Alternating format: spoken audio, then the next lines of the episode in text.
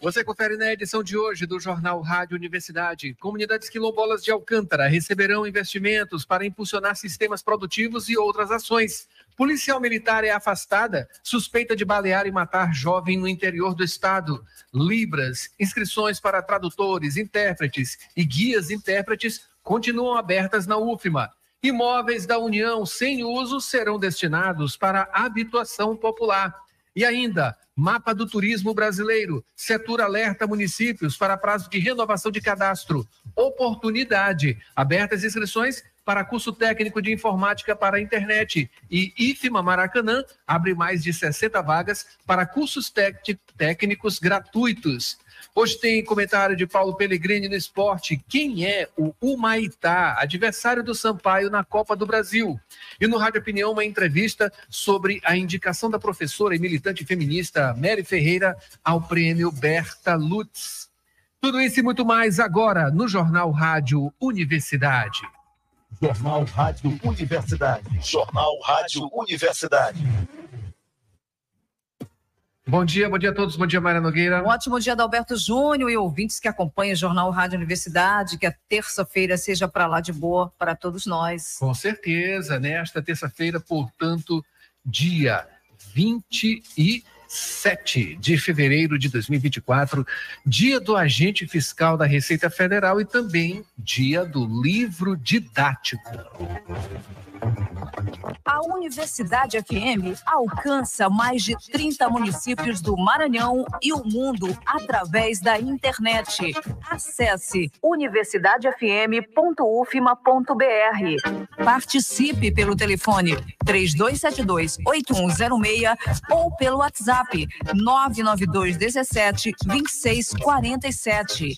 Baixe o app oficial. Siga-nos no Instagram, ex-Twitter e Facebook. Também estamos no Rádiosnet e nas plataformas de áudio Spotify, Deezer, Amazon Music, Google e Apple Podcasts. Procure a Universidade FM e ouça é a 106 nos dispositivos móveis. 7 horas 15 minutos, vamos aos destaques dos principais impressos locais. Manchetes do dia. Se você já conhece o novo YouTube da Rádio Universidade, é só procurar Universidade FM 106 e seguir, acompanhar a gente por lá, curtir também e compartilhar. Vamos aqui começando, portanto, por lá você pode conferir tá? a manchete do jornal Pequeno nesta terça-feira, dia 27 de fevereiro. Câmara de São Luís abre espaço para posto do TRE Maranhão e sala do Tribunal de Justiça do Estado. Tribunal Superior Eleitoral vota nesta terça-feira regra para inteligência artificial nas redes. Muito importante essa questão, viu, pessoal?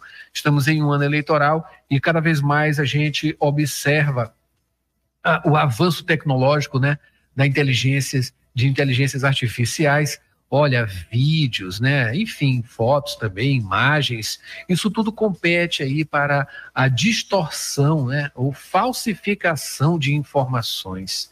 Isso é muito importante e com certeza é um tópico que vai ser, pode ser, né, desenvolvido logo nestas eleições, já com uh, ações bem rígidas, né, contra esse tipo de ação. Destaque também: Brandão reivindica ao Ministério da Defesa a solução para a interdição do Porto do Jacaré lá em Alcântara, né? Situação que é complicada, né? As pessoas que utilizam o porto é, em condições aí totalmente precárias, né? De acesso, possibilidade de acidentes, entre outras coisas. Polícia Civil prende acusados de roubo de carga de herbicidas no Maranhão e no Pará. PM é afastada após morte de jovem em governador Edson Lobão. Daqui a pouquinho essas informações com Borges. E Vale eleva a produção de minério de ferro entre novembro e janeiro. Vamos aqui aos destaques do jornal O Imparcial, neste 27 de fevereiro, maio, estamos chegando aí ao finalzinho do mês, né? Vamos aqui de manchete de O imparcial. Nesta terça-feira, 30 milhões de reais para impulsionar ações em comunidades quilombolas de Alcântara, com a presença de diversas autoridades nacionais e locais, o governo, o governo federal né, fez o lançamento ontem, segunda-feira, do primeiro termo de execução descentralizada entre o Ministério da Igualdade Racial e o Instituto Federal do Maranhão IFMA para fortalecimento dos sistemas produtivos de comunidades quilombolas em Alcântara. Também destaque: Paulo Victor do PSDB inaugura posto de atendimento eleitoral e sala de conciliação de conflitos do TJ na Câmara de São Luís. Para o presidente da Câmara, vereador Paulo Victor, a oferta desses serviços na Casa Legislativa representa mais um avanço na melhoria da qualidade do serviço público e facilidade de acesso ao cidadão. Serviços funcionam de segunda a sexta, de 8 da manhã às duas da tarde. Destaque também, olha, ainda está no, res, no, no, no, rescaldo aí do, do carnaval, né? Março histórico. Primeiro Lava Pratos de Imperatriz atrai mais de 300 mil foliões e se consolida no calendário maranhense. Sampaio Correia de olho na missão Copa do Brasil. A equipe boliviana fez o último treino em São Luís na manhã dessa segunda-feira no CT. À tarde, a delegação já embarcou para a missão no Acre. E daqui a pouquinho, é, o comentário de Paulo Pellegrini, tá? Previsões alertam para mais chuvas e ventania no estado.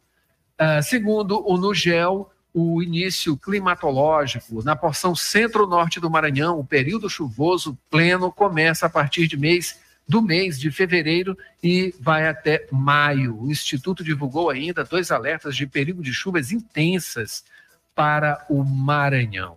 Esses são os destaques dos principais impressos da capital maranhense na manhã desta terça-feira, dia 27. Daqui a pouquinho, Mayra tem os destaques da internet.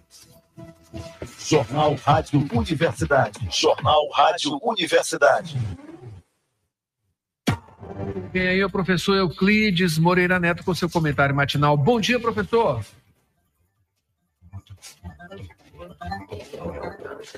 Bom dia, ouvintes da Rádio Universidade FM. Hoje, 27 de fevereiro. A data de hoje se comemora o Dia do Agente Fiscal da Receita Federal. E este é o tema da nossa crônica de hoje. Os agentes fiscais da Receita Federal têm a missão de fiscalizar o cumprimento das obrigações tributárias e aduaneiras, garantindo o equilíbrio e a justiça fiscal. Seu trabalho é fundamental para garantir que os recursos públicos sejam arrecadados de forma correta e eficiente, evitando a evasão fiscal e o contrabando. Além disso, os agentes fiscais da Receita Federal também exercem um papel relevante no combate à corrupção e à lavagem de dinheiro, atuando de forma estratégica na prevenção e repressão de crimes financeiros. Sua atividade é uma importante ferramenta no combate à sonegação fiscal e na promoção de uma sociedade mais justa e transparente. Esse dia é também uma oportunidade de reconhecer o alto nível de capacitação e profissionalismo dos agentes fiscais da Receita Federal, que são referência em conhecimento técnico e atualização constante sobre as legislações tributárias e aduaneiras. Seu trabalho é desafiador e exige dedicação e persistência, mas sua atuação é fundamental para garantir a estabilidade econômica do país. Dadas essas informações sobre o Dia do Agente Fiscal da Receita Federal, retornamos ao estúdio. E a gente agradece, professor Euclides, 7 horas e 22 minutos. Agora mandando um alô rapidinho aqui, tá nos comentários. Ronaldo Teixeira e família, as filhas Sofia, Maria Helena e também a esposa Adriana. Muito obrigado, sempre com a gente aqui no Jornal Rádio Universidade. Também a Marcileia Souza. Bom dia, Marcileia. Rosenilde Caldas, finalmente encontrou o link, né, Rosenilde? Aqui do novo YouTube da Rádio Universidade. Fique com a gente também. Um bom dia a todos vocês que ouvem também a Rádio Universidade pelo Dial. 7 horas 22 minutos. Mayra, é, agora é o trânsito, né? Dirigir com cuidado é a sintonia da 106. Informações do trânsito. Sim, informações do trânsito. E você pode participar também. Mande mensagem para a gente no WhatsApp 992 17 2647. Faça a participação. Primeiro vem o professor Euclides. Meu caro Adalberto, passando agora para dar informes sobre o tempo e o trânsito na região do Calhau, do São Francisco, Renascença, Ponta da Areia e adjacências. Há um alerta amarelo em vigor até quarta-feira aqui na nossa região. E para esta terça-feira, a previsão é de que haja chuvas ao longo do dia. Com relação ao trânsito, nas avenidas Sambaquis, na confluência da Avenida Sambaquis e Santa Dulce dos Pobres, a Prefeitura está intensificando os trabalhos de conclusão da intervenção que está sendo feita para desobstruir o lockdown na rotatória do comando da Polícia Militar. E isso tem causado um grande transtorno, porque há buracos e o trânsito foi parcialmente é, vetado aqui na região. Nas demais vias, o trânsito nesse momento flui, registrando-se congestionamento exatamente na rotatória do comando da Polícia Militar e da região do Marcos Center. Vamos torcer para que essa terça-feira acabe em paz aqui na região.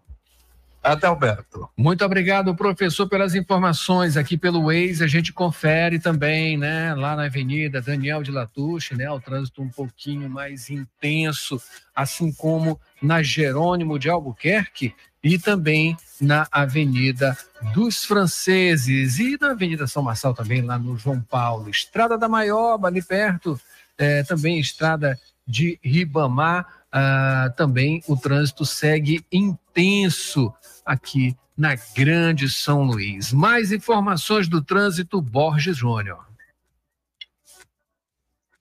Muito bom dia, Adalberto, Mayra, bom dia a todos. Adalberto, informações do trânsito, neste momento, nos principais corredores da capital, o fluxo é maior para quem está se deslocando sentido centro, repetindo o que normalmente acontece durante a semana neste horário, fluxo mais intenso de veículos nesse sentido, já quem faz a movimentação contrária, o trânsito é mais leve. Temos registros de um acidente na Avenida Jerônimo de Albuquerque, altura da Coab, próxima a Fribal, sentido centro, situação envolvendo carro de passeio, uma motocicleta, registro apenas com danos materiais. Apesar dessa situação, o trânsito não foi comprometido, SMTT atuando nessa situação. Outro registro em relação ao trânsito, dessa vez comprometendo no bairro do Anil, tem uma rua próxima à Avenida Casimiro Júnior, que é a avenida principal, via que os condutores usam para desafogar o trânsito na Casimiro. Nessa rua, ah, tem informação de que uma ponte foi danificada, trânsito, portanto, foi comprometido por conta dessa situação, com reflexo já na avenida avenida principal, na Avenida Casemiro Júnior. Por hora, então, Adalberto, são essas as informações.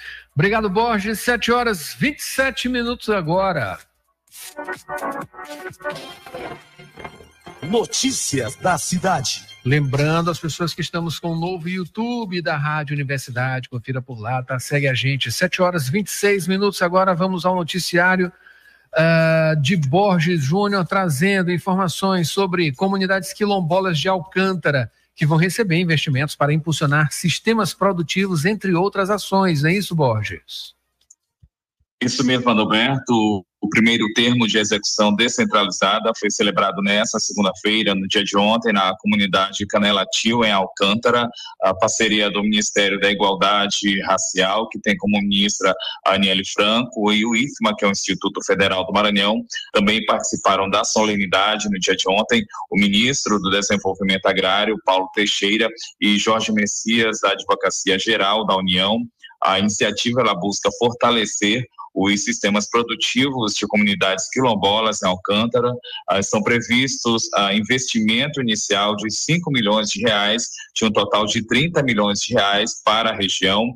Os, as são sistemas ah, produtivos desenvolvidos por um método que foi patenteado pela Embrapa, que é a empresa brasileira de pesquisa agropecuária, e ele utiliza a integração de várias atividades, a exemplo da criação de galinhas e também de peixes, e a comunidade canelativa em Alcântara vai receber cursos e também treinamentos para compreender o funcionamento desses sistemas. O projeto ele vai ser executado pelo IFMA, Adalberto. Maravilha, Borges. Todo tipo de investimento é bem-vindo em todos os sentidos. 7 horas 28 minutos agora. Mudando de assunto, né? Falar é, de violência. Policial militar é afastada, suspeita de balear e matar jovem no interior do estado. Borges, como é que foi essa situação? Adalberto, o fato se deu na cidade de Governador Edson Lobão, a cerca de 490 quilômetros aqui da capital.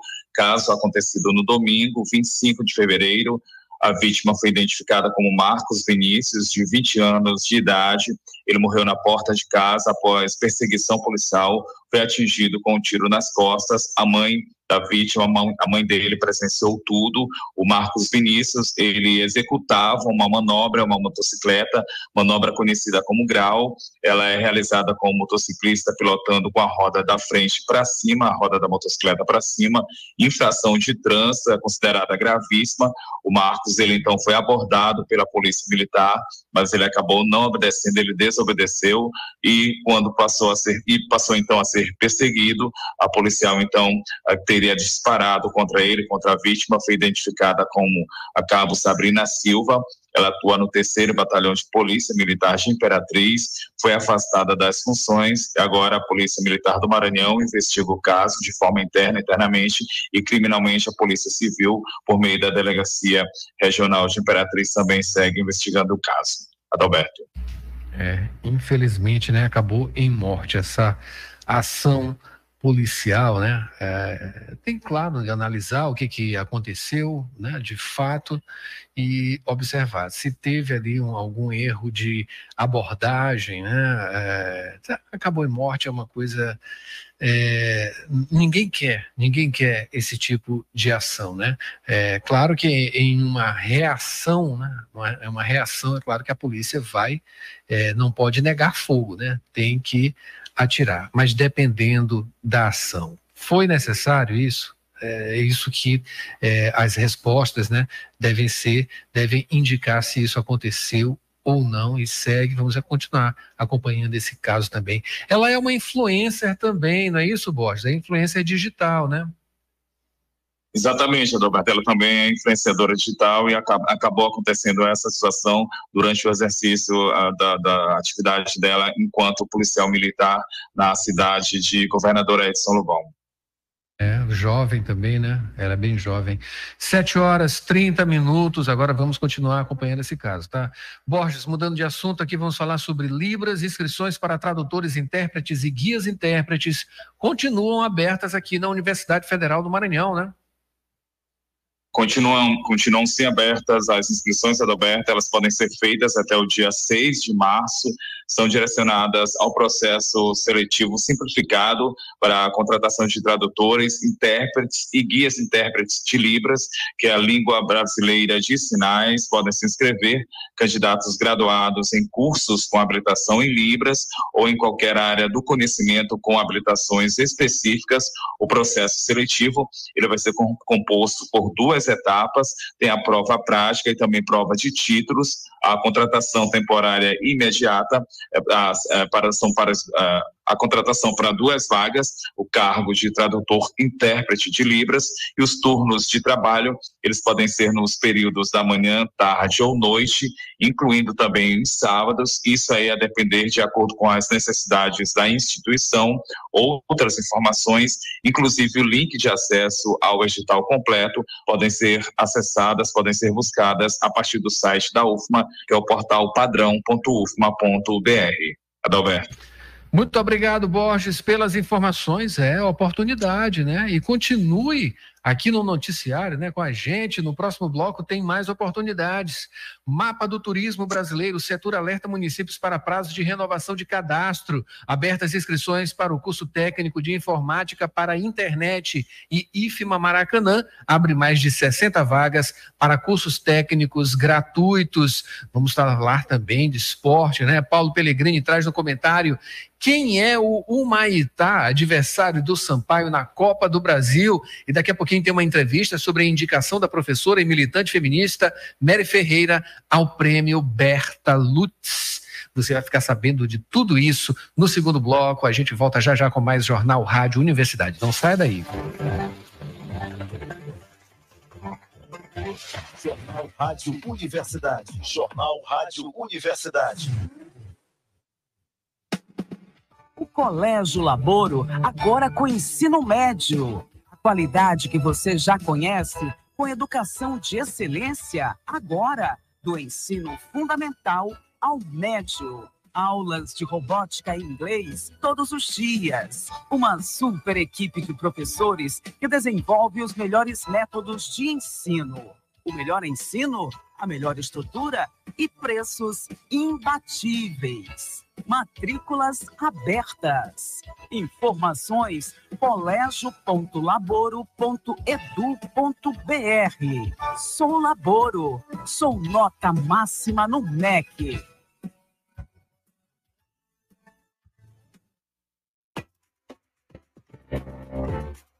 Você está ouvindo Jornal Rádio Universidade.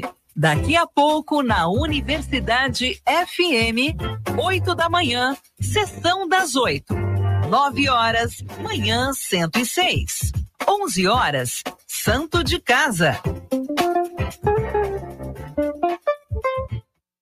O Maranhão perdeu mais de 2 bilhões de reais na isenção de impostos sobre a gasolina, mas não demitiu nem cortou salários e todos os programas foram mantidos. Na reforma tributária, o reajuste do ICMS foi de dois pontos percentuais, o que não atinge combustível, gás de cozinha, energia de quem consome até 50 kW, micro e pequenas empresas isentas, e o imposto sobre os alimentos baixou de 12 para 10%. É com transparência que teremos mais educação, segurança, estradas, saúde e assistência social. Trabalhador e trabalhadora em educação do Maranhão.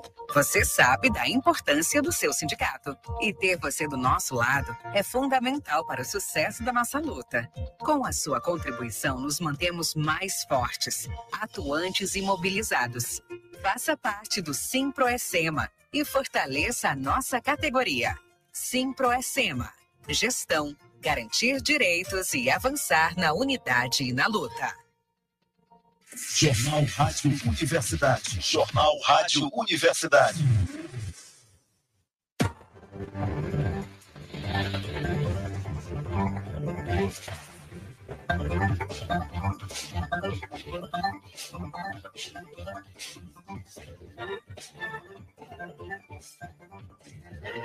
De volta com o Jornal Rádio Universidade. Acompanhe as notícias sempre com a gente aqui, né, Mayra Nogueira? De segunda a sexta, às 7h10, Jornal Rádio Universidade. E vamos logo acionando o professor Euclides, ele traz informações sobre imóveis da União que serão destinados para habitação popular. Que maravilha, hein?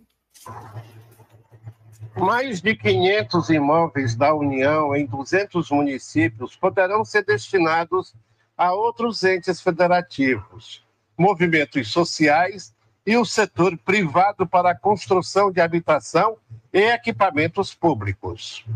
Além desses, que estão sob gestão da Secretaria do Patrimônio da União, a SPU, o Instituto Nacional de Seguro Social tem 3.213 imóveis não operacionais passíveis de serem destinados para outros projetos. Nesta última segunda-feira, o presidente Luiz Inácio Lula da Silva assinou o decreto que instituiu o Imóvel da Gente, o programa de democratização de imóveis da União, durante coletiva de imprensa no Palácio do Planalto. O objetivo do governo é, por meio de estudos, dar uma destinação estratégica ao patrimônio público com diálogo federativo e com a sociedade. O documento cria ainda o Comitê Interministerial responsável por direcionar as ações do programa e os fóruns estaduais para a gestão democrática dos imóveis, com a coleta de demandas locais e apoio no monitoramento do programa. Adalberto. Obrigado, professor Euclides. 7 horas 37 minutos agora. Mara Nogueira, vamos trazer aqui os destaques, fazer aqui o panorama dos principais portais, os destaques, manchetes dos principais portais da manhã desta terça-feira, dia 17. A gente começa aqui com o Imparcial, que tem como destaque nesta terça. Governo do Maranhão Brandão informa que Porto do Jacaré em Alcântara será recuperado após diálogo com o Ministério da Defesa. A fala aconteceu durante evento ocorrido nesta segunda-feira. Lá no G1 Maranhão, o destaque, por sua vez, é é, cadê, cadê, cadê? F5, cadê o F5? Tá aqui. Meio ambiente, golfinho é encontrado morto em Praia de São Luís. Égua é resgatada após cair em buraco no Maranhão. O mamífero foi encontrado morto nesta segunda-feira na Praia do Calhau, aqui na capital. E a égua, que caiu em um barranco de aproximadamente dois metros e meio de profundidade, foi resgatada no domingo lá em Chapadinha. Mais destaques aqui, vamos para o é, o Jornal Pequeno, né? Jornal Pequeno tem como manchete, após aprovação na Câmara de São Luís, salário de conselheiros tutelares passa para cinco mil reais. Agora o projeto passará pela sanção do Executivo e entra em vigor a partir de 1 de março. 7 horas 39 minutos. Agora o professor Euclides, ele retorna, né, Mayra?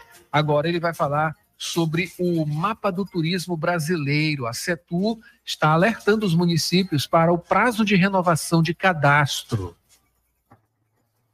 Até o dia 29 de março, o município do Maranhão tem a oportunidade de atualizar os registros no novo mapa do turismo brasileiro. Uma ferramenta desenvolvida pelo Ministério do Turismo em parceria com a Secretaria de Estado do Turismo. Até o momento, 49 dos 58 municípios turísticos já estão aptos para realizar o recadastramento através do Sistema de Informação do Mapa do Turismo Brasileiro, sistema este que está à disposição dos gestores municipais. É fundamental que os municípios estejam atentos a este prazo e realizem o processo de renovação a fim de garantir continuidade no mapa que é o mapa do turismo brasileiro, além da possibilidade de acessar os benefícios e recursos disponíveis para o setor do turismo. Além disso, novos municípios podem solicitar a inclusão nesta plataforma que orienta a formulação de políticas públicas e a alocação de recursos para a área.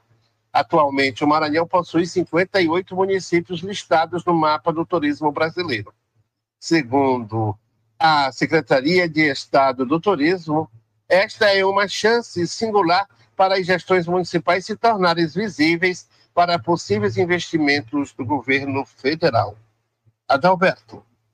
Obrigado, professor. 7 horas 40 minutos agora. Mayra, SESC lança a programação 2024 em encontro com a imprensa. O evento de lançamento da programação 2024 do SESC Maranhão vai reunir profissionais da imprensa, do impresso, rádio, televisão, online, mídias digitais em um café da manhã nesta quarta-feira, portanto, amanhã, dia 28, às 8 da manhã, no primeiro andar do condomínio Fê Comércio Sesc Senac. Esse encontro visa o fortalecimento da relação do SESC com a imprensa, assim como dimensionar a importância do papel do SESC e o trabalho social desempenhado pela entidade no Estado, apresentando aí os principais projetos previstos para este ano nos, nas cinco áreas de atuação. Presente em todo o Brasil, o SESC é um vetor de cultura, lazer, saúde, assistência social e educação. Está aqui no Maranhão há 76 anos, com um leque de serviços e projetos braço social do sistema Fé Comércio, anualmente com mais de 3 mil ações voltadas especialmente para o trabalhador do comércio, também a família, além de comunidades. 7 horas 41 minutos. O professor Euclides vai falar agora sobre oportunidade. Vamos começar, ele começa, melhor dizendo, com as inscrições para o curso técnico de informática para internet. A Secretaria de Estado da Educação divulgou edital para ingresso de estudantes matriculados na segunda série de ensino médio regular em escolas de tempo parcial da rede pública estadual de ensino dos municípios de Bacabal e Rosário em curso técnico de informática para internet. As inscrições devem ser realizadas de forma presencial e acontece de 26 de fevereiro a 1 de março. Estão sendo ofertadas 25 vagas para cada município. O curso será ofertado em parceria com o Serviço Nacional de Aprendizagem Industrial, SENAI, no âmbito da linha de fomento Qualifica Mais Itinerário da Formação Técnica e Profissional em Regime de Colaboração. Em Bacabal, as inscrições acontecem no Senai, localizado na rua Frederico Lida.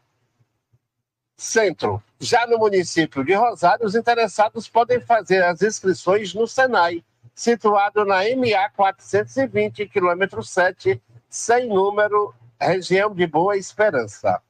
O preenchimento das vagas do curso técnico previsto no edital se dará por ordem de realização da inscrição.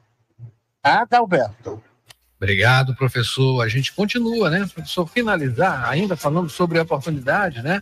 Ele comenta sobre o IFIMA Maracanã, que abriu aí mais de 60 vagas para cursos técnicos gratuitos, não é isso, professor?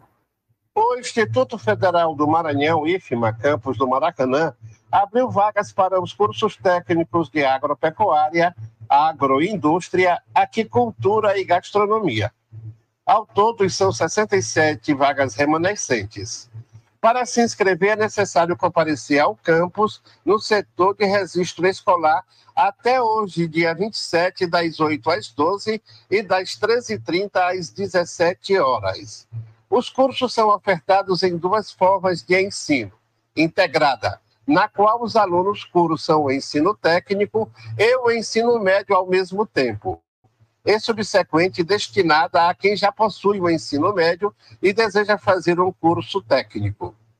Caso o número de inscritos seja superior à quantidade de vagas, será realizado um sorteio eletrônico. Foram abertas oito vagas para a agroindústria integrado e mais 23 vagas para a agroindústria subsequente. O curso de agro, agropecuária tem 21 vagas na forma subsequente. No curso de aquicultura, estão disponíveis 11 vagas na forma integrada. O curso de gastronomia abriu quatro vagas somente para a forma subsequente. A lista de candidatos sairá no dia 28 de fevereiro e o sorteio eletrônico acontecerá no dia 29 deste mês. A divulgação de sorteados e convocados para a matrícula será no dia 1 de março para quem conseguir vaga, as matrículas no dia 4 de março, com início imediato das aulas. Adalberto. Obrigado, professor. 7 horas e 45 minutos agora, Mayra. Previsão do tempo, Itágua de Maré.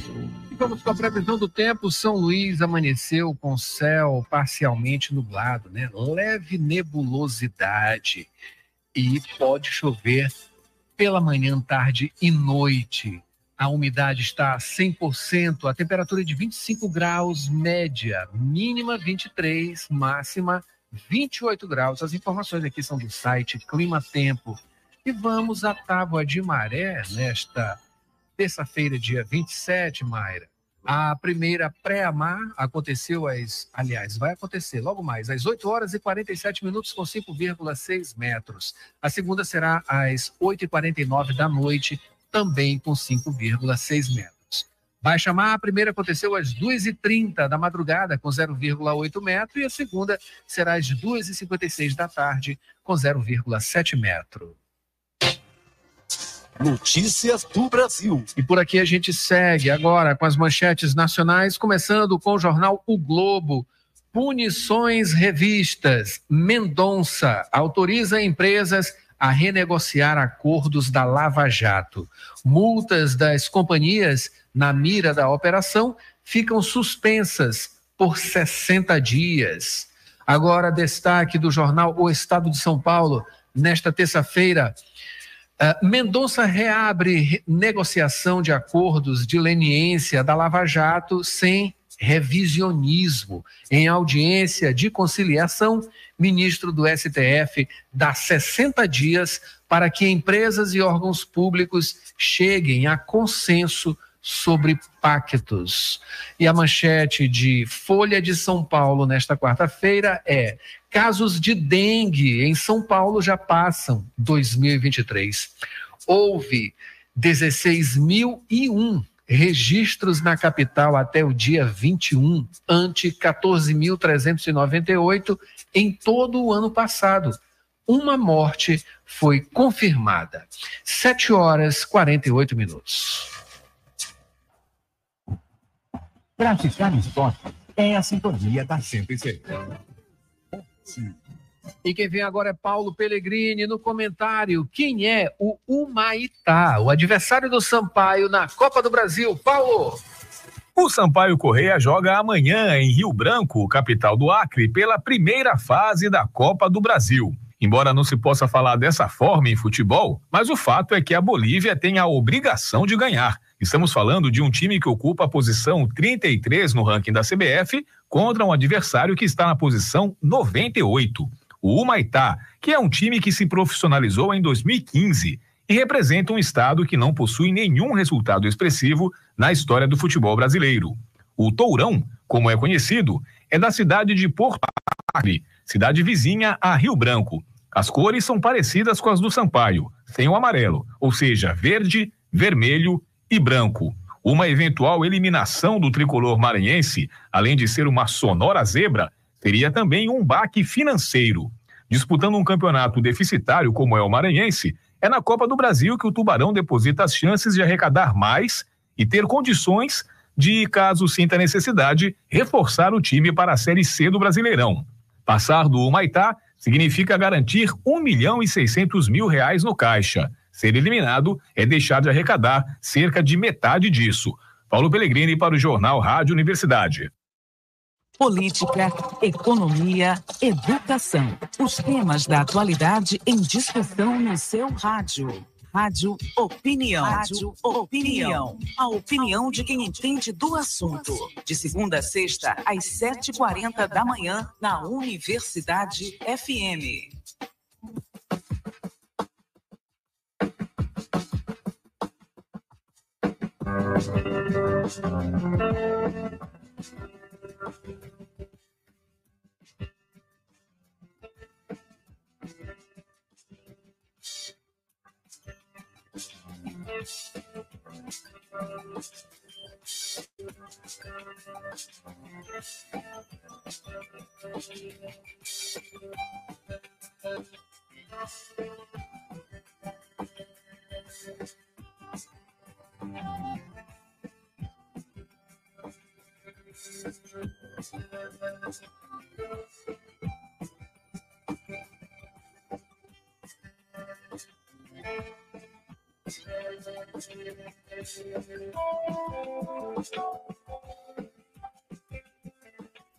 A professora do Departamento de Biblioteconomia da Universidade Federal do Maranhão, Mary Ferreira, foi aprovada pelo Senado Federal para receber o prêmio Berta Lutz. Para falar sobre esse assunto, a gente recebe a própria professora do Departamento de Biblioteconomia da Universidade Federal do Maranhão, Mary Ferreira. Bom dia, seja bem-vinda aqui ao Rádio Opinião. É, bom dia a todos os ouvintes da Rádio Opinião. Um grande prazer estar aqui com vocês mais uma vez. Já estive em outros momentos aqui. E hoje, mais do que nunca, é mais importante falar desse prêmio, dessa congratulação, desse reconhecimento, o que eu estou realmente muito feliz. Olha, a gente já recebeu aqui você para falar de vários assuntos, como você disse, né? É, esses assuntos eles dizem respeito justamente a essa indicação, né? Uhum. É, o que, que é esse prêmio Berta Lutz? Bom, primeiramente falar de Berta Lutz, né? Uhum. Nós que somos feministas, sou feminista desde muito jovem, comecei no final dos anos 70, já aqui na universidade como estudante, logo em, em, me interessei pelo movimento feminista, tendo em vista já a minha relação com o mundo acadêmico, com o conhecimento, e então a consciência da opressão que nós mulheres sentíamos. É, e sente ainda, né? Que não, não o, o machismo, o patriarcado ainda continua muito vivo agora mais do que nunca, né, com esses tempos fascistas que nós vivemos, as mulheres são muito mais desqualificadas do que em outros tempos, né? Então foi no feminismo que eu conheci, né, a história de luta da Berta Lutz, que foi uma geóloga e bióloga é, com nome é, que se projetou internacionalmente, né? E desde muito jovem ela se interessou pela luta feminista quando ela esteve em, em vários países da Europa e se deparou com o movimento sufragista que já era muito forte na Europa já no início do século XIX. É importante a gente lembrar que o sufragismo ele tem o seu grande momento, né, de, de, de desenlace de certa maneira, é junto com a Revolução Francesa, quando as mulheres reivindicam o direito à cidadania no momento que o mundo vivia havia é, uma, uma, um divisor de água entre o mundo né, obscuro e o mundo da modernidade que se instaurava a partir da Revolução Francesa. E as mulheres, naquele momento, né, em 1789, já colocavam a necessidade e urgência de dar a elas o poder também de decidir. Então, a pioneira dessa luta é a Olímpia Tiguges, né? E logo depois outras mulheres foram se projetando. E esse movimento, nascido em plena Revolução Francesa, ele tem eco no, no, no século XIX, na Inglaterra, onde foi o movimento mais forte, na França, na Nova Zelândia, em vários países do mundo, da Europa, o movimento começa a se expandir.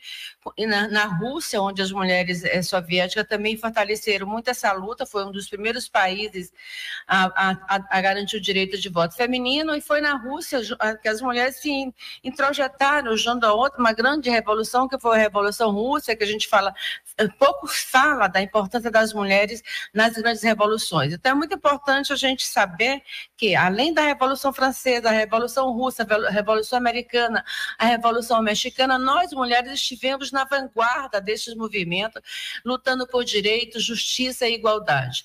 E foi nesses grandes movimentos, nessas grandes revoluções, que nós nos demos conta de que não éramos respeitadas como cidadãs, como ainda não somos. Ainda né? não é. Né? Ainda não somos, ainda eh, batalhamos muito por isso, né?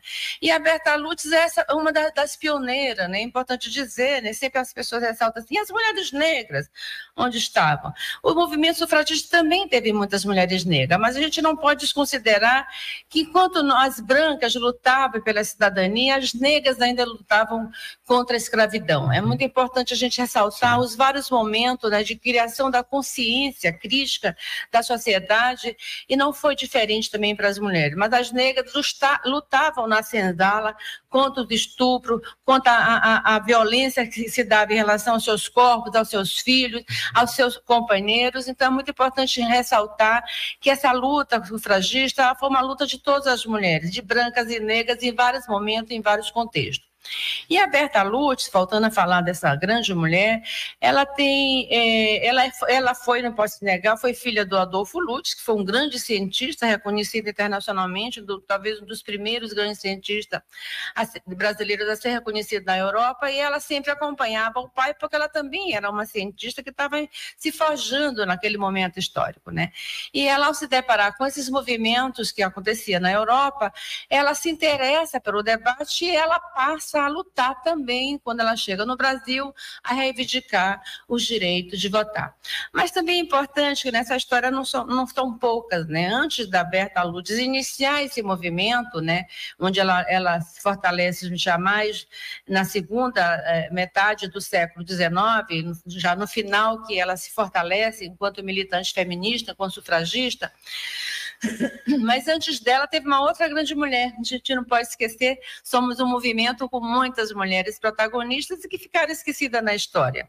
E eu, como feminista pesquisadora, não poderia deixar de citar e mencionar a importância da Anísia Floresta. A Anísia Floresta é uma professora potiguar, uma das primeiras a levantar a bandeira da urgência e necessidade de educação para as meninas e para as mulheres, né?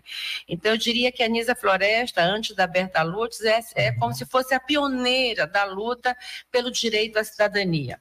E é importante a gente lembrar que a, a Anísia Floresta, ela tem uma, uma, uma um, um ponto desta luta que é muito importante. Veja a ousadia da, da em, 19, em 1834, mais ou menos, quando ela lança no Brasil uma, uma, uma rediscussão do livro da Mary Stockonacraft, né, que foi uma feminista é, inglesa que lançou um livro no início do século XIX, meados do século XIX, que se contrapunha ao pensamento de Jean-Jacques Rousseau. É muito importante a gente lembrar que o Jean-Jacques Rousseau, que um do, o pai, de, de, de, diríamos assim, da cidadania, ele que vai trazer o debate da importância Sim. de construção da igualdade de direito para todos os seres humanos, mas ele foi um homem extremamente machista, né? a gente não uhum. pode deixar de mencionar. E ele escreveu um livro é, é, que na época foi um livro, é um livro que norteia a construção e a formação, que eu diria, do patriarcado, né? que é o livro Emílio. Né? Então, esse livro, ele, entre outras coisas, ele vai determinar qual é o formato que o homem tem na sociedade, como ele deve, como ele deve se constituir, como é que as famílias devem constituir esse novo homem que vai ser o futuro é, rei, o futuro dirigente das nações. E ele vai colocar que o papel das mulheres na construção desse novo ser desse novo homem é o papel subalterno. As mulheres estão, na visão de Rousseau, prontas para servir a formação desse homem. Nós não passamos de meras é, servidoras, né? Então essa forma como Rousseau coloca isso textualmente, ele vai ser um, um, um, um, um, documento, né, um, um, livro, que vai formar muitas mentes a partir de então. Então, quando a gente vai pensar assim, como é que os homens, como é que hoje, numa sociedade que se vive, é, é, os homens ainda se sentem tão empoderados, tão superiores às mulheres? É a própria constituição da, da, da mente, do, da, pensamento, do, do né? pensamento social, está não somente na fala do Rousseau, estou citando só o Rousseau para não citar outros, mas tem outros, né? É... É, de como o Rousseau ele vai pensar e vai uhum. desqualificar a construção do ser mulher, nos colocando na mera posição de subalterna. Certo. E aí, só fechando esse uhum. pontinho, é, e aí você vai ter a Nízia Floresta, a, a Meire, escrevendo um livro se contrapondo ao pensamento de Rousseau, que se chama A Reivindicação dos Direitos das Mulheres, e a Nízia Floresta, quando chega no Brasil, refaz este livro, rediscute esse livro a partir de uma compilação comentada e vai lançar no Brasil. Está aí, digamos assim, os princípios né, da luta sufragista do feminismo no Brasil. Professora, que a senhora falasse é, de Maria Firmina do Rei, do, dos Reis, que é aqui no, no Maranhão, né, essa figura que foi muito representativa, é muito representativa, né?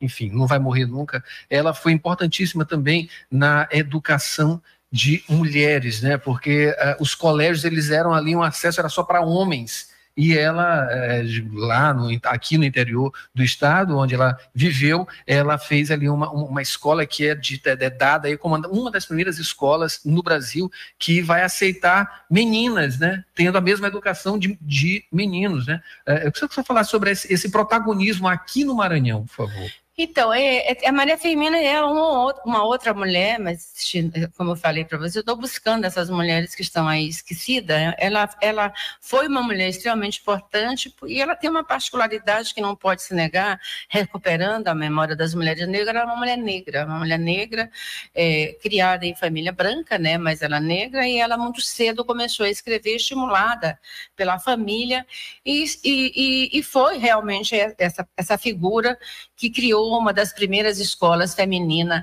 é, no Maranhão, município de Guimarães, né? E a memória da Maria Firmina só passou a ser recuperada bem recente, veja uhum. que foi exatamente pelo movimento feminista quando descobre os primeiros escritos da Maria Firmina que recompõem né, a memória dessa grande escritora maranhense.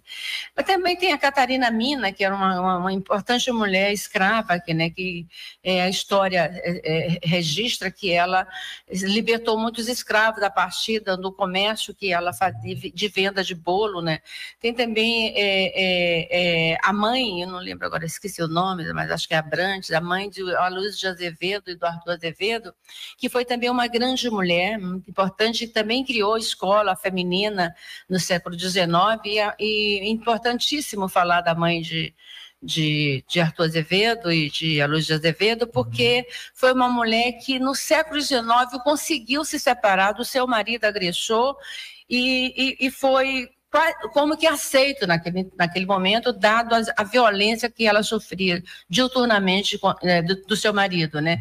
Então tem muitas mulheres que foram desbravadoras no momento onde nós sequer existimos na sociedade, sequer existimos, estávamos invisíveis dentro da história, né? É, então, ainda voltando aqui a falar da, da Berta Lutz, né, é muito importante lembrar que na sua luta, junto com outras mulheres, como Leolina Daltro, a Celina Viana, né, que foram mulheres pioneiras, a Celina Viana, por uhum. exemplo, ela vota pela primeira vez em 1928, quando nós ainda nem tínhamos direito de votar, e ela ousou ir lá no, no, no, no cartório e dizer que queria votar, votou, só que o voto dela foi anulado.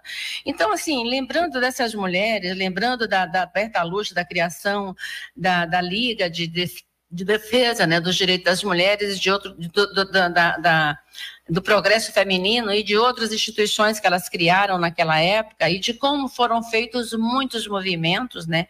Não tenha dúvida de que as mulheres fizeram passeatas, as mulheres foram presas, as mulheres se rebelaram, as mulheres Estavam fizeram greve de né? fome para poder garantir o direito à cidadania, o direito de votar, que no Brasil foi conquistado em 1932, mas na Nova Zelândia, por exemplo, já foi conquistado em 1800 1800 e ah, já no final do século XIX, bem antes, então, tipo uns 30 anos antes do Brasil, a Nova Zelândia já dava o direito de voto das mulheres, assim como a Rússia e outros países europeus. Eu estou conversando aqui com a professora Mari Ferreira, ela foi indicada aqui ao prêmio Berta Lutz. Agora vamos falar de você, viu, Mari? Você foi indicada aí através da senadora Elisiane Gama, do PSD, com essa indicação para você receber esse prêmio, prêmio que vai para mulheres que deram contribuição relevante à defesa dos direitos e das questões de gênero no Brasil. Como é que você recebeu essa indicação? Ah, eu te confesso que eu já tinha algumas amigas, né? Eu tenho uma, uma militância é, nos anos, no, no, início dos anos 90, eu fiz uma militância nacional junto à Rede Nacional Feminista de Saúde e Produtiva, que eu fui do Conselho Diretor. Também participei da articulação da rede, da AMB, Articulação de Mulheres Brasileiras, e participei de alguns eventos nacionais, embora a minha luta tenha se concentrado muito aqui no Maranhão, é, onde sou muito conhecida, mas dizer que eu tenho uma produção acadêmica bastante vasta para uma pesquisadora nordestina como eu, haja visto que as universidades do Norte e Nordeste elas ficam muito esquecidas, ficam fora né, do eixo central, que é o eixo Sul-Sudeste. Então, eu tenho 17 livros publicados, alguns deles em parceria com muitas amigas, como Luzia Álvaro, no Pará, como Neuzeli Pinto, aqui da UEMA, como Silvane Magali, também aqui da UFA, ou seja, não foi um trabalho feito de forma solitária. Né? O feminismo é um movimento extremamente coletivo, onde nós fazemos as coisas juntas, né? eu não fiz sozinha. E a Elisiane Gama me conheceu assim que ela foi deputada estadual e acompanha a minha trajetória, inclusive ela já me deu um outro prêmio na Assembleia Legislativa do Maranhão, em reconhecimento ao meu trabalho, porque sempre é, fui uma pessoa onde expus as, as ideias e nunca tive receio de colocar a importância da participação política das mulheres, que é um dos temas que eu tenho estudado diuturnamente desde 1997, quando escrevi meu primeiro artigo científico sobre o tema. Então, a minha, a minha presença dentro da academia, ela ela é perpassada com uma luta política dentro dos movimentos sociais, né? Eu uma vez, eu sempre gosto de lembrar essa frase, há muito tempo, quando eu iniciava dentro da universidade, acho que no início, final, no início dos anos 80, eu tive uma, uma, uma conversa com um professor muito famoso aqui, muito querido, muito competente, que é o professor Ribamar Caldeira. Todo mundo conhece, ele morreu muito jovem, precoce, mas ele era de uma inteligência rara. E ele chegou para mim e disse assim: Ah, profe... eu não era professora, era estudante. Eu militando, ele disse assim, assim: Mas é importante articular a militância política com a academia. Aí ele dizia assim: É inconciliável. Eu era uma mocinha nessa época. Eu digo, olha, mas eu acho que é conciliável sim. E desde essa época eu me senti um pouco desafiada, né, de fazer com que o mundo acadêmico pudesse se articular com a, a, a, luta política. Por quê? Porque aqui na academia que a gente pensa, porque nós somos pagas para pensar. Eu sou uma professora aqui do, da UFMA desde 1992, né? entrei como professora colaboradora, em seguida foi efetivada como professora efetiva né, a partir do concurso público, e desde então me interessei pelos estudos de gênero, porque eu já vinha do feminismo desde o final dos anos 70. Então, o que eu procurei fazer foi fazer, realizar pesquisas, não tanto dentro da, da, da, de gênero, como também nos estudos de biblioteconomia, que eu também não, não, não nunca deixei de articular, sempre foi muito difícil para mim articular dois grandes campos, o campo das ciências sociais e dos estudos de gênero e o campo da biblioteconomia, efetivamente trabalhando com a questão da leitura, da informação das bibliotecas públicas escolares. Então, é, a minha história está muito articulada com a minha própria vida, né? Eu vim de família muito pobre, paupérrima até, onde mal tinha é, é, o que comer e mal tinha o que ler. Então, pense em uma menina que tinha muita avidez por leitura, mas não tinha livro. Né? Acho que isso foi uma das coisas que me levou a escolher biblioteconomia quando eu entrei pela primeira vez na Biblioteca Pública Benedito Leite aos 14 anos e que fiquei extremamente deslumbrada com aquele mundo de livros e com aquele momento a certeza que eu poderia ler todos, né? Claro que eu não li todos, mas eu fiquei dias e dias indo todas as tardes e me sentava no sofá da biblioteca pública, nessa época tinha muito sofá. Depois, muitos anos depois, eu fui diretora dessa biblioteca, né? E eu começava a ler, ler lia com uma avidez, né? Depois eu tive a, a felicidade de estudar no Liceu Maranhense, onde também tinha uma biblioteca maravilhosa, é, e tinha uma bibliotecária. Né? É muito importante a gente dizer que a, as bibliotecas elas existem e são vivas quando elas têm bibliotecário, porque são elas e eles, né, que tem hoje um número significativo de homens na biblioteconomia, que fazem com que o conhecimento circule. E eu tive a felicidade de encontrar uma bibliotecária chamada Iraceli, ela já faleceu, e quando ela viu meu interesse pela leitura, ela me apresentou primeiramente José de Alencar. E é muito sintomático, quem é bibliotecário sabe que quem está começando a gostar de ler, o José de Alencar é fundamental, porque é um romântico e todo mundo gosta de ler a Moreninha, a Pata da Gazela, é Iracema, né? E foi aí que eu me encontrei, li toda a coleção de José de Alencar, e depois eu comecei a ler outros clássicos, como Érico Veríssimo e Machado de Assis e o e outros. Mas eu digo que essa, esse exemplo ficou muito presente na minha vida, né? E junto, logo em seguida, o feminismo entra como uma questão importante. É muito importante, gente, por que, que você se torna uma feminista? A gente fica se perguntando, eu, vindo de uma família muito pobre, e, e, e, e feminismo naquele momento era um, um canal mais para intelectuais, mulheres mais da burguesia, eu tenho muita clareza disso, embora aqui no Maranhão não tenha sido assim, mas eram mulheres de classe média e eu, uma mera estudante de biblioteconomia, vindo da pobreza, me interessei pelos estudos. Mas por que, que eu me interessei? É muito importante falar isso, Adalberto.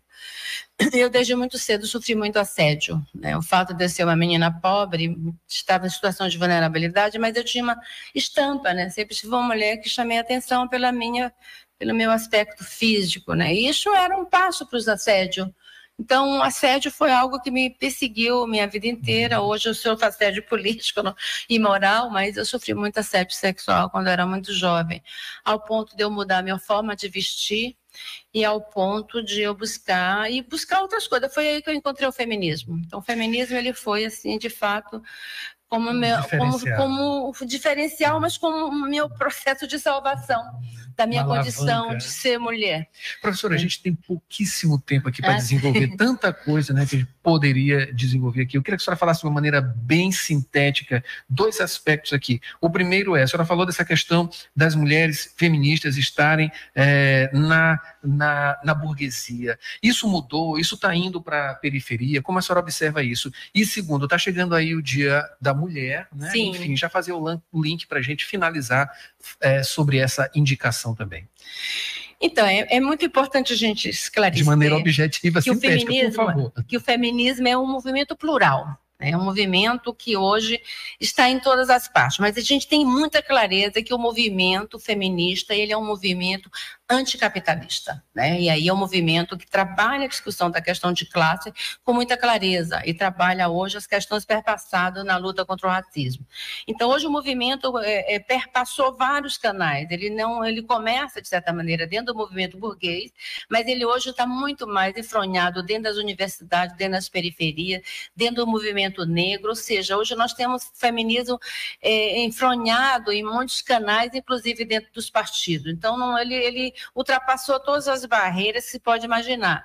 Então, hoje, quando uma mulher se diz que é feminista, você tem que buscar um pouco dessa história, porque hoje também virou moda dizer que eu sou feminista, porque ser feminista significa dizer que você vai calgar espaços que outras não, não calgaram. Mas é muito importante a gente ter clareza que a feminista efetivamente é aquela que luta contra essa sociedade de classe, contra essa sociedade patriarcal, é luta a favor, a favor de uma sociedade igualitária para negros e brancos, e para a igualdade étnico-racial é, é, é, de fundo, e hoje o feminismo está na luta pela paz. Tá? A gente não pode concordar é, é, é com a, a, atrocidade que acontece hoje na Palestina, então também não podemos concordar com esse, com esse, com esse viés é, conservador que hoje paira no país. Então nós somos totalmente contrários a qualquer tipo de golpe e somos a favor de que os golpistas sejam punidos dentro da lei. Então é o feminismo feminismo hoje ele está enfronhado com esse debate, porque nós queremos uma sociedade efetivamente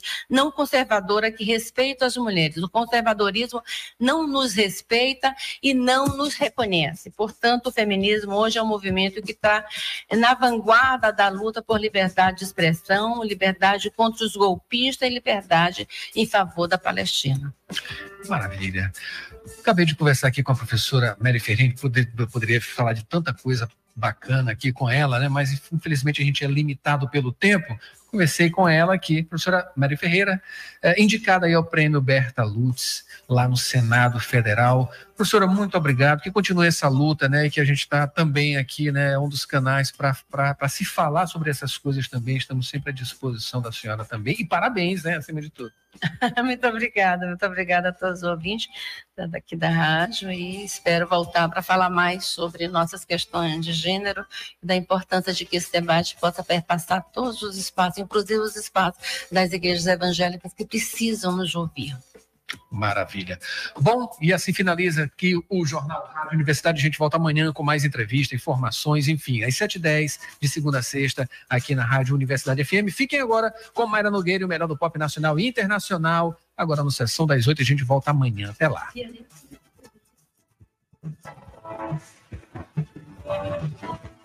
ZYC 626, Rádio Universidade FM. 106,9 MHz. Cidade Universitária Tom Delgado. Uma emissora da Universidade Federal do Maranhão e Fundação Souza Andrade. Acompanhe-nos em www.universidadefm.ufma.br e no aplicativo da 106 disponível para Android e iOS.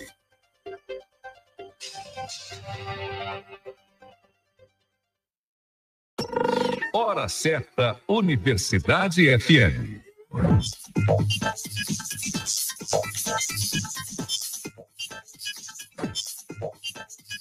Oito horas e 14 minutos. Acompanhe a Universidade FM em tempo real pelo site universidadefm.ufma.br. Confira o conteúdo da 106 atualizado diariamente. Universidade FM o mundo se move na 106,9. Você sabia que o governo federal aumentou em 124% as operações de combate aos crimes digitais contra crianças e adolescentes? Mais de 1.600 investigados por pedofilia e exploração sexual de crianças foram presos. A Operação Mátria, somando esforços do governo federal e dos estados, prendeu 9.300 agressores de mulheres. Isso é o Sistema Único de Segurança Pública em ação. Isso é o Brasil unido contra o crime. Ministério da Justiça e Segurança Pública. Brasil.